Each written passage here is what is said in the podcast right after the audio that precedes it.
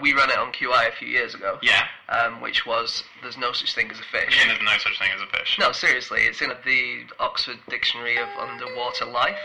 It says it right there, first paragraph, no such thing as a fish.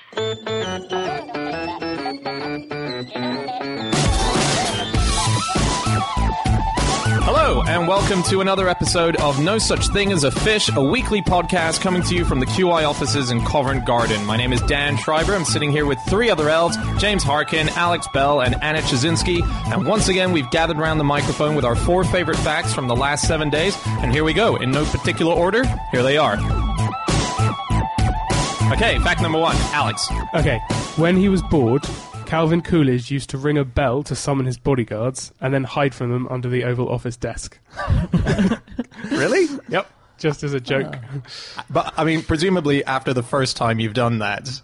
Or, or did they have to be like parents to a four year old child? Yeah. Oh, where could he be? Oh, no. Probably. Yeah, I wouldn't have much trust in them if they were continually fooled by it, like every time. That would be the worst. You would fire your Secret Service straight away. You'd be like, seriously, this is the second time. You're done. Yeah. Well, actually, speaking of firing people and, and hiding, I, I found a completely, a sort of slightly related fact as well, a secondary fact. Herbert Hoover um, had a really strict privacy policy to the point where whenever he or his wife uh, were on the approach, the White House staff uh, would signal to each other using the bell system in the White House and then hide in a cupboard or behind bushes or something like that because he uh, he hated seeing his staff and uh, really liked his privacy. Um, and they risked being fired if they were seen. So anytime he uh, came into a room, they would sort of have to scramble around and try and hide somewhere. They got so used to doing this that when Harry Truman uh, took over the presidency, moved into the White House, He was like, had "Where to- are all my stuff?" Hoover, Herbert Hoover invented Hooverball, didn't he? Which What? is What's that? Is it as soon as he gets the ball, all the other players hide in cupboards and he just gets to walk right to the goal line? Yeah. He then hides under a desk yeah. until someone finds him. That's Coolidge ball. Um, no, it was actually invented by his doctor to keep him fit, and it's a cross between, according to the government website, tennis, volleyball, and medicine ball. Which do you guys know what that is? I think- Medicine ball, yeah. It's a t- it's a big ball that you use for exercise. Yeah, that big yeah. heavy thing. So it's basically like volleyball with an unbelievably heavy ball, about the weight of a newborn baby, and you throw it over the net. Um, Calvin Coolidge liked to eat breakfast in bed while having his head rubbed with Vaseline. Was he bald? Because that is a recipe for greasy hair. If not, yeah, that's really You know the guy who invented Vaseline? He was uh, I've forgotten his name, Cheeseburger or something like that. Um, he thought that Vaseline was like a big sort of cure-all, and he used to eat it every single day, and he would, used to rub it on his body all the time because he thought it would cure him of all Wow. illness. And did it? Uh, well, he's dead, Okay. so it, it didn't make him live forever. Yeah, okay, so it wasn't an elixir. I can understand why he does that. Uh, I once went on a date and I, I, fo- I couldn't find any hair gel, um, and my hair was really all over the shop. And if this is something about Mary's story, can I stop you there? I, I put I put Tiger Balm in Oh, my yeah. hair, and my god, that was the most intense sensation I've ever had. It was like putting chilies all over my head. It was just like on fire. And my head stunk like hell.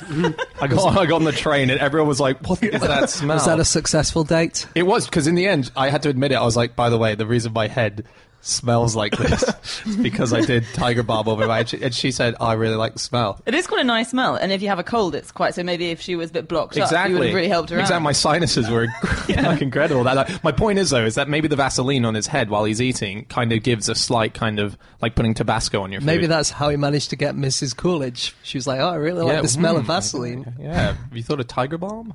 There is a thing called the Coolidge effect. Do you know that? No. No. The idea is that male animals prefer to have sex with females they've never seen before than females that they have seen before. And it's called the Coolidge effect, and it's named after Calvin Coolidge. Why? Um, It's a story about um, him and his wife um, who were being shown around the farm, and they got to a chicken yard, and um, Mrs. Coolidge noticed that the uh, male chicken was having sex a lot, and she said to the guy, you know, does he do that a lot? And he said, oh yeah, he has sex about twelve times a day.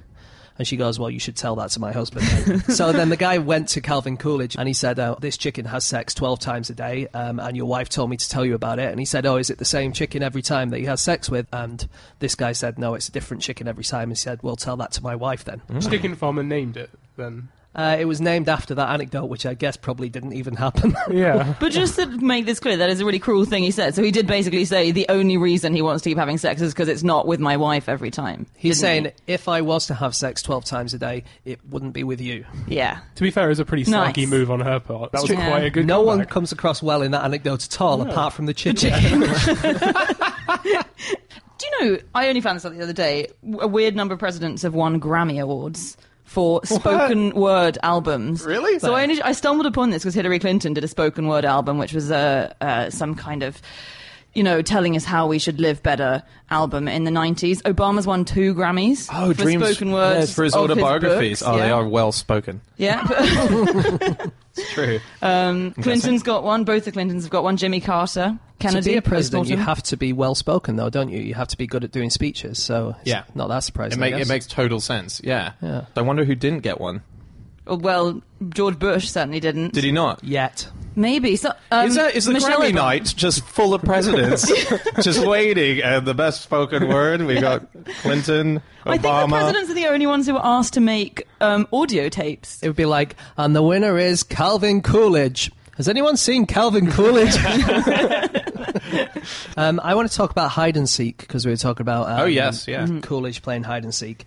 Um, so you know how um, refrigerators have got this magnetic seal that keeps them closed. Yeah. Uh, that's because of hide and seek. In 1958, the decade up to 1958, um, a load of kids had been killed playing hide and seek and hidden inside refrigerators. And so the new law was brought in saying that they had to be capable of being opened with a 15 pound push from inside.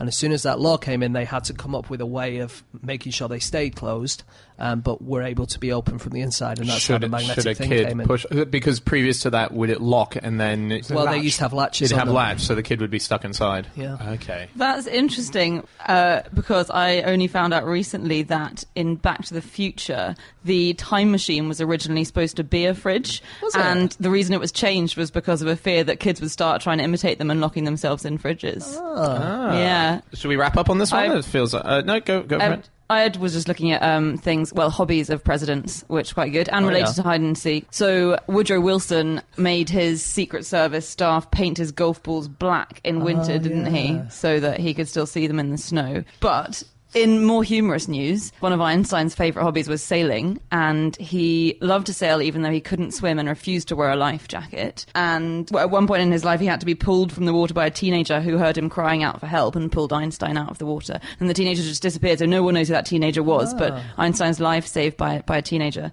Uh, but bizarrely, this year, there's a fish called Einstein in Blackpool, and it got a bladder infection, which meant that it stopped being able to swim and just sank to the bottom. And so the guy in Blackpool has designed a tiny fish life jacket, which the fish now uses to swim in.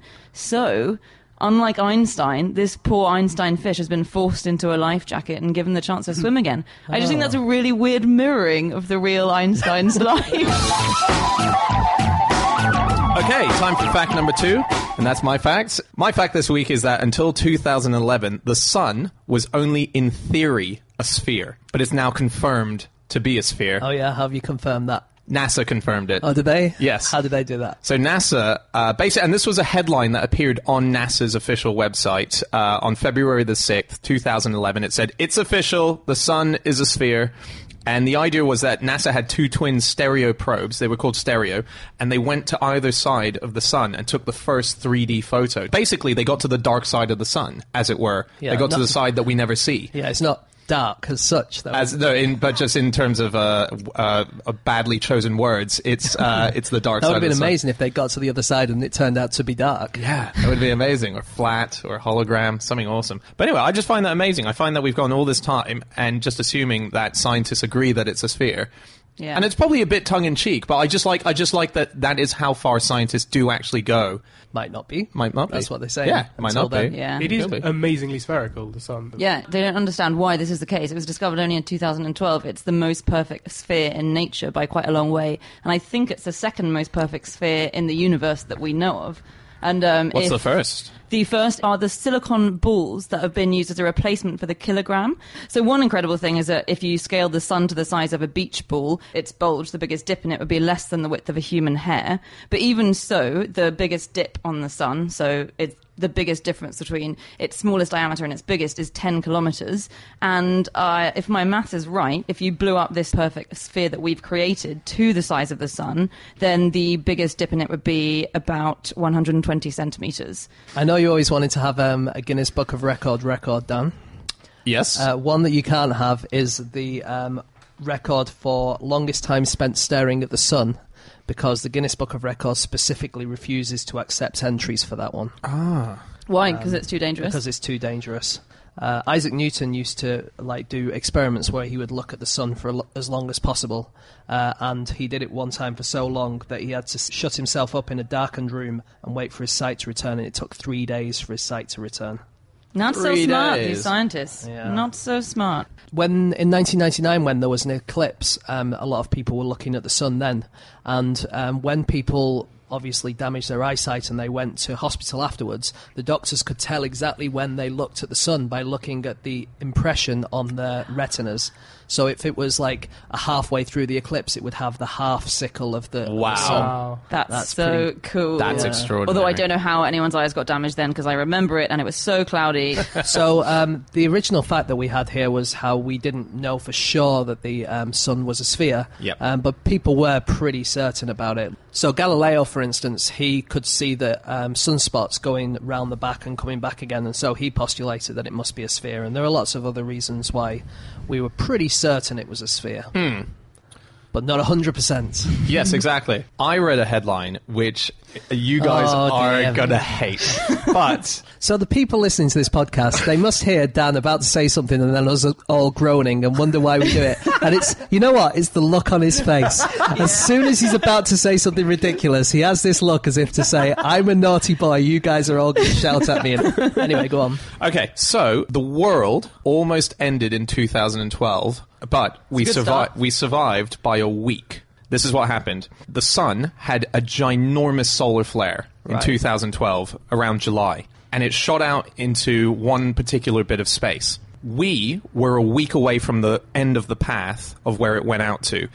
And scientists have said that if we were in the path, if we were a week ahead in time, or if it happened a week later and we were in that path, the, the size of the solar flare would have knocked us basically back to the dark ages. It was literally, we were that close to destruction. well, and if we'd just been a bit further ahead in our rotation around the sun. Yes, we would have been in its path. So it's just, we just happened to not be in its path. Wow. I am slightly terrified of the sun because there is this massive risk of coronal mass ejections just wiping out all technology on the planet, which is just horrible idea. Um, there was a massive solar storm in uh, 1859, which uh, is, is the, the storm that has had the biggest effect uh, on Earth uh, since records began on this. Um, and the the biggest um, piece of technological infrastructure that existed at that point was the telegraph network, and um, they it basically uh, all across Europe and US it basically shut down. Everyone unplugged their machines, um, but there were sparks flying off all the pylons, and even if you turned off uh, the transmitters, they were still sending and receiving messages. And uh, aurorae uh, were seen uh, all over the world, and um, in places like the Rocky Mountains, it was so bright that the gold miners actually got up and started making breakfast because they thought it was daytime. Wow! In the middle of the night. Wow, really? Yeah, um, Lloyd, Lloyd's of London, the insurance people, um, in 2013 they did a study uh, using the data from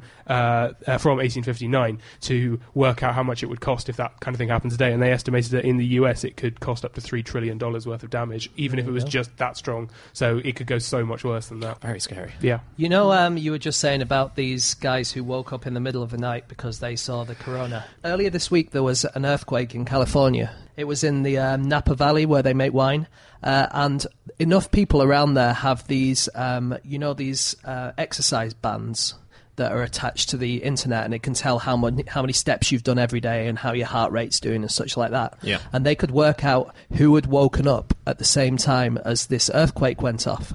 And they found out that more than half of the people who woke up during the earthquake stayed up for the rest of the night, even though it went off at 3 a.m. Uh-huh. Oh, really? Isn't that cool? Yeah, that's just very a. Yeah. just a way that you can take information that was for another thing and then work out how humans react to something. Yeah.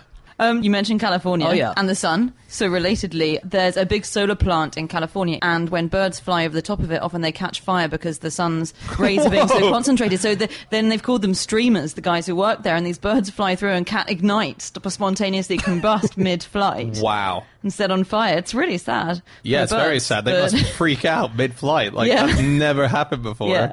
Whoa. You're on fire. Oh, I Thank you. No, no, you're on fire. You're literally. Wow. Okay, time for fact number three, and that is Ptaszynski. Yeah, my fact is that there are some birds' nests that contain over a hundred rooms and are so heavy that they cause trees to fall down. What? Yeah, so these are really cool. These, this is my new favourite creature, I think, the sociable weaver bird, which you find in uh, southern Africa, in South Africa, Botswana, places like that. And they are really sociable. So they build they build these gigantic nests where up to 400 birds will live in one nest, and they have loads and loads of different chambers. And they're incredibly efficient for a bunch of different reasons, but they do weigh an enormous amount, and so Trees will collapse. yeah, trees. A tree recently collapsed under their weight, so they can weigh almost a thousand kilograms, which I think is about as much as twelve adult men. So if you stick twelve adult men in a tree, it's likely sometimes the branch is going to break, and it did. The desert where most of these birds live is obviously very hot in the daytime and gets very cold at night, and it's insulated so that if you go right into the middle of this nest where they all roost together, then it's much warmer at night, like more than 10 degrees warmer than it is in the daytime. And then in the daytime, if you hang out in the outside chambers, it's more than 10 degrees cooler than it is in the daytime because it's so well shaded. Wow. Do they have different rooms for different things, or do they all have their own rooms and stuff? They all the pairs have their own rooms, so each room will be a, a pair, and sometimes their offspring, and then in the centre will be where they all sleep together. It's like a hotel. It really is. It's incredible. It is like wow. a huge And it's luxury not just mansion. that. Is it that other birds um, live in there as well? Yes. I saw a list of some of the other birds who live there. Um, they include the familiar chat, the ashy tit, and the rosy-faced lovebird. Ah, Um, but yeah, they do. They let other birds live in them, which I think is also great of these guys. When they've got a spare room going, they say to their mates, hey, you couldn't be asked to build a nest? Don't worry. So they're like a hostel. It's Yeah. like, it's like Airbnb. Yeah, exactly. Badgers do that as well, don't they? do they? Yeah, because badgers have sort of like a very similar to a rabbit hole, but because rabbits only let rabbits in, but badgers are like if they see a rabbit, they'll be like, "Come on in, mate." Sure. Really? Yeah, yeah, and they let them live with them. Yeah. Are you sure this isn't um, Watership Down or? might might be Wind in the Willows. I'm Wind in the thinking. Willows, yeah, that was- yeah. Badger. They all wear tweed, right? Um, prairie dogs we've done on QI as well quite Oh, yeah. extensively, and they're quite similar to these birds, and I also like them for it, aren't they? Because they, they have enormous burrows, prairie towns, I think they're called. So uh, they're smaller than they used to be because they're now more in danger. But in 1900, a prairie town was found that took up 25,000 square miles and housed 400 million prairie dogs. But What? How many? 400 million. 400 million. Are you hearing the number? That's like the population of America, isn't it? yeah. So you've More got. prairie dogs in America than That's amazing. In one house. It's in it's in a book called Prairie Conservation: Preserving North America's Most. Why do I- they need to Why, yeah, conserve why- these things? There's 400 million in every single house? They're house. doing good. Um, but they let other animals live in their homes as well. So you get burrowing owls. And How is there any snakes. room? Come on, in, squeeze in. Let's go back to nests. Yeah. Yeah, sure. Tell us about nests. You were talking about the temperature of the nest, how it fluctuates. Yes. Uh, I found something great thing about temperature in nests. Uh, the sex of an alligator and some other reptiles like lizards and turtles is determined by how warm the nest is that they're laid in. So for alligators, if um, the egg is kept in a nest at 30 degrees, it turns out female, and if it's 34 degrees, it turns out male. Really? Yeah. So in 2009, some researchers um, found a gyrfalcon nest uh, in the Arctic.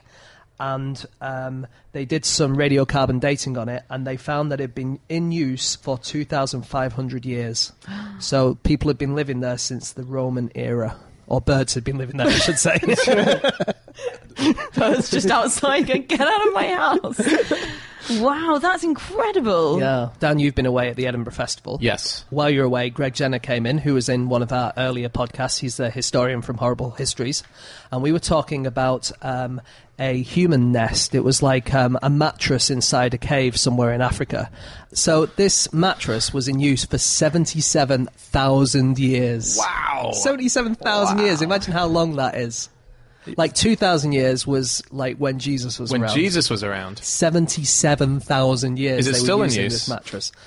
no. Oh, okay. I mean, we should keep the tradition going. That's true, actually. Yeah, why do we stop? They used moss and they would put it in this corner of a cave and then they'd use it for a while for a while for a while and then they would burn it and put more moss on top and then they would burn it and put more moss on top and this moss was particularly good because it would stop insects from being able to live there so it was a really good place to sleep But also, um, so you're saying it's the exact same bed, effectively? yeah that's because they just kept use. adding different bits of the mattress onto Yeah, it yeah, yeah. Wow. And they almost never changed the bedding. We did ask them about it. It was only about every 2,000 years or something that they bothered even changing the moss. Just, uh, just, Filthy. just on the subject of mattresses, I was reminded um, there's a trap door at the bottom of the Blue Whale in the Natural History Museum in London.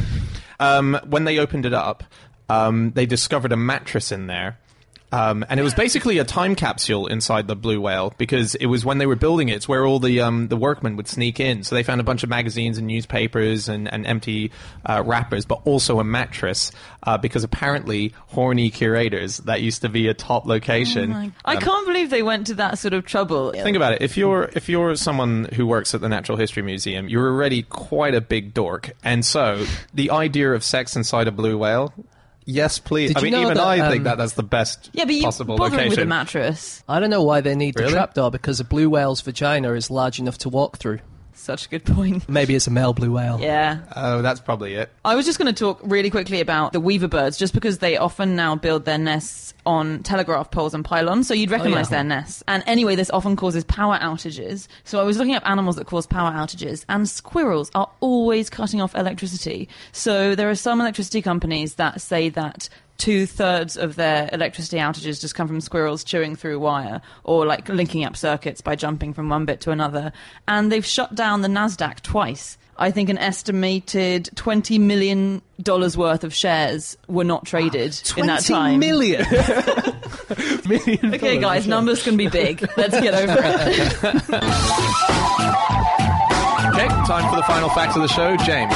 Okay, my fact is the worst baseball team in South Korea has replaced its supporters with robots. Um, so these guys are called the Hanwha Eagles.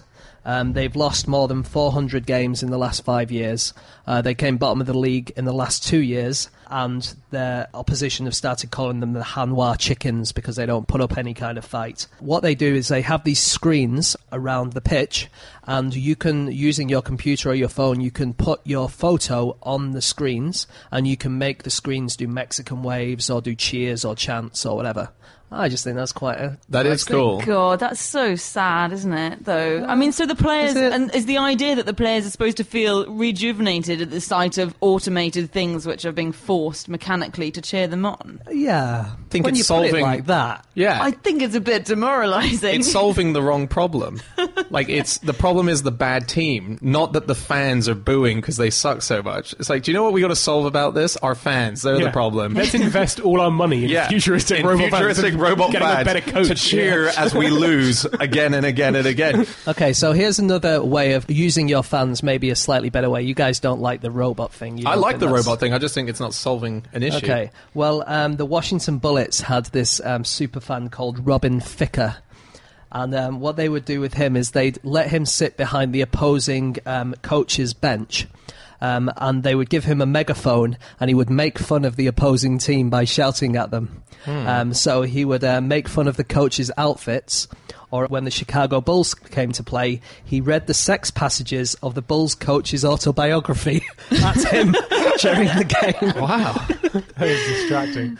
I was looking up uh, robots and death. And um, I found out that Jeremy Clarkson was nearly killed by a robot on Robot Wars. Oh. Apparently, one of the robots was, was fighting another robot, and a circular blade came loose and zoomed across the studio. And they had it on film, and they played it back in slow motion, and it went across his head two inches above his scalp. Whoa. Wow. So yeah, We actually know who the first person to be killed by a robot, was and his name was Robbie Williams. Robbie Williams. Yeah. How was he killed by a robot? It was in Um, a. He was in a in a car factory or something like that, and he Ford. was in a Ford factory, and he was hit by a protruding arm, and, he And- was was killed by that. So it was like because it was an arm kind of was a robot. Yeah. Well, it was it was a big mechanical uh, device. It was for moving car parts from one end of the factory to the other, and it just he got hit on the head really hard for it. The second guy who got killed by a robot definitely got killed by a robot. His name was uh, Kenji Urada, and in, in, that was two years later, and he got pushed into a grinding machine by a robot arm. Ooh. Yeah. Like, was it a malicious with malicious intent? So there's never been a malicious death. there is an innate f- human fear of robots. The first use of the word robot was uh, in a play by Czech playwright Karel Capek called Rossum's Universal Robots, and it was about robots trying to take over and kill people. Nine percent of Americans, when surveyed, admit that they will have sex with a robot. Or would have sex with a robot. There was that book called Sex and Robots, which um, it's a guy who's a huge computer scientist and chess champion saying that he thinks we'll have sex with robots within 50 Or years. he's one of the nine percent. yeah, definitely.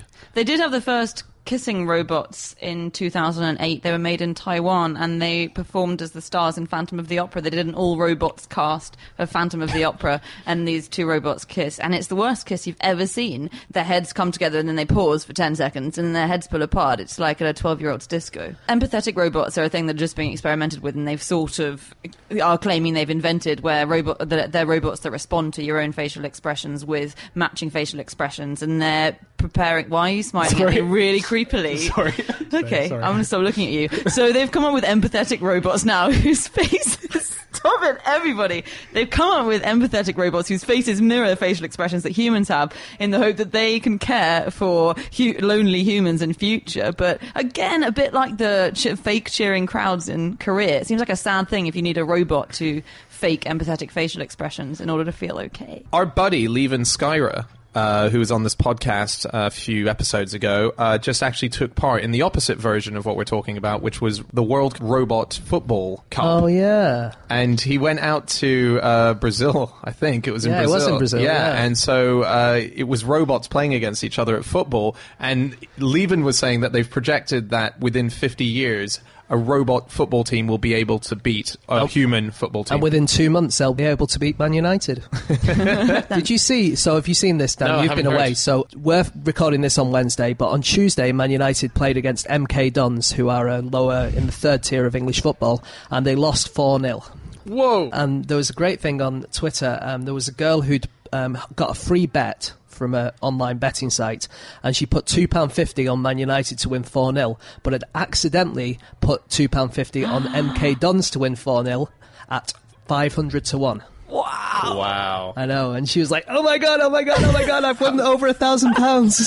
That's great. Yeah. Anyway, let's talk about. Oh, would you like to talk about? I was going to talk about sports fans Yeah, since on. we're on sports now. Um, so I was uh, looking up generally sports fans. One of the amusing things I like that's happened in the past is that during baseball matches until about 100 years ago, because the stadia was smaller, if you hit the ball out of the stadium, it would fall into the long grass and the game had to stop for five minutes and everyone, the fans and the players, had to spend five minutes searching for the ball because they wouldn't have lots of spare balls. I think now in baseball, balls just get lost and that's it. They have, they bring spares. People take them, don't they? Yeah. Well, you get to, if it comes out and you catch it, it's your ball. Yeah. That's how Yeah. it works. There's another thing about old baseball games where um, they didn't have as many umpires in those days, and some of the umpires were allowed to, if they c- weren't quite sure about a decision, they were allowed to consult the audience, consult the crowd. like who wants to be a millionaire? yeah, exactly, and see what the crowd thought, and then use their ideas if they couldn't really work it out. Seventy-two percent of the audience thinks that that was a home run. God, it must have sucked when you were playing away games. Yeah. If you Yeah. blatantly made it and you just missed it. Did he make it? No. Definitely not. So I think the angriest any sports fans have ever been, and James will know about this, must be during the Heidi game. Is that the um, Calvin Coolidge game? Heidi Go Siki. Yeah.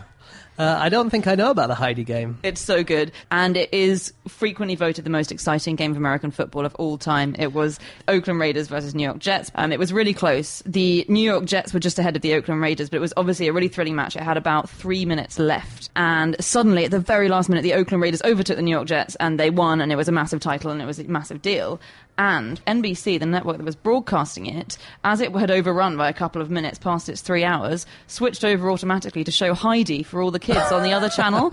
Now, they didn't want to do this. The NBC executives saw that it was a really thrilling match and were like, well, we've got to obviously keep this on the airwaves. So they tried to call the studio to say, obviously keep the match on, guys. Look at this. It's the biggest match ever. But so many people, so many angry fans were trying to call the studio to say, I can't believe you're going to switch over to Heidi. It's outrageous. I want to watch the rest of the match that their phone lines broke down and the executives couldn't get through to the studio to say keep it on. So, in the great irony of fan complaints, they caused Heidi to overtake the match Wow. by calling breaking the phone lines. And Heidi came on. And then NBC managed to irritate people further, I think, by during this episode of Heidi, there was a really touching scene where Heidi's disabled sister, I think, learns to walk. And they thought, what can we do to remedy this? So they flashed up the score suddenly for all the fans in the middle of Heidi. so just all these little kids suddenly a, like- tearing up at this scene. NBC, Wow. it sounds like an episode of 30 Rock. Um, my favourite baseball player, just before we finish, Mm-hmm. uh, is Joe Sprinz. Okay, and he'd um, one of his rivals, another baseball catcher, had caught a ball that had been dropped from the top of a building, and he got a world record for the highest catch from a high point. So he decided that he wanted to beat this um, record, and so he got a friend to go up into a blimp, and someone was going to drop the ball from the top of this hot air balloon, and he was going to catch it. Oh my god. Okay, um, he caught it in the way that baseball players do, with his mitt directly above his face. The ball hit his mitt, the mitt hit his face, and he fractured his jaw and lost five teeth. And apparently, he dropped the ball. Oh. And someone alongside him just went, Stop hitting yourself! Why are you hitting yourself? Okay, that's it for this episode. That's all our facts. Thanks so much for listening. If you want to get in contact with any of us about the things that we've said during the course of this episode, you can get us on our Twitter handles. James, you're on. At egg shaped. Alex, At Alex Bell underscore. I'm on at Schreiberland and Ptaszynski. You can email podcast at qi.com. Still not on since I've been away. Still hasn't happened. Okay, and you can head over to no such thing as a fish.com, which houses all of our previous episodes. And we're going to be back again next week with another episode, four more facts. So stay tuned. Uh, we'll see you then. Goodbye. It all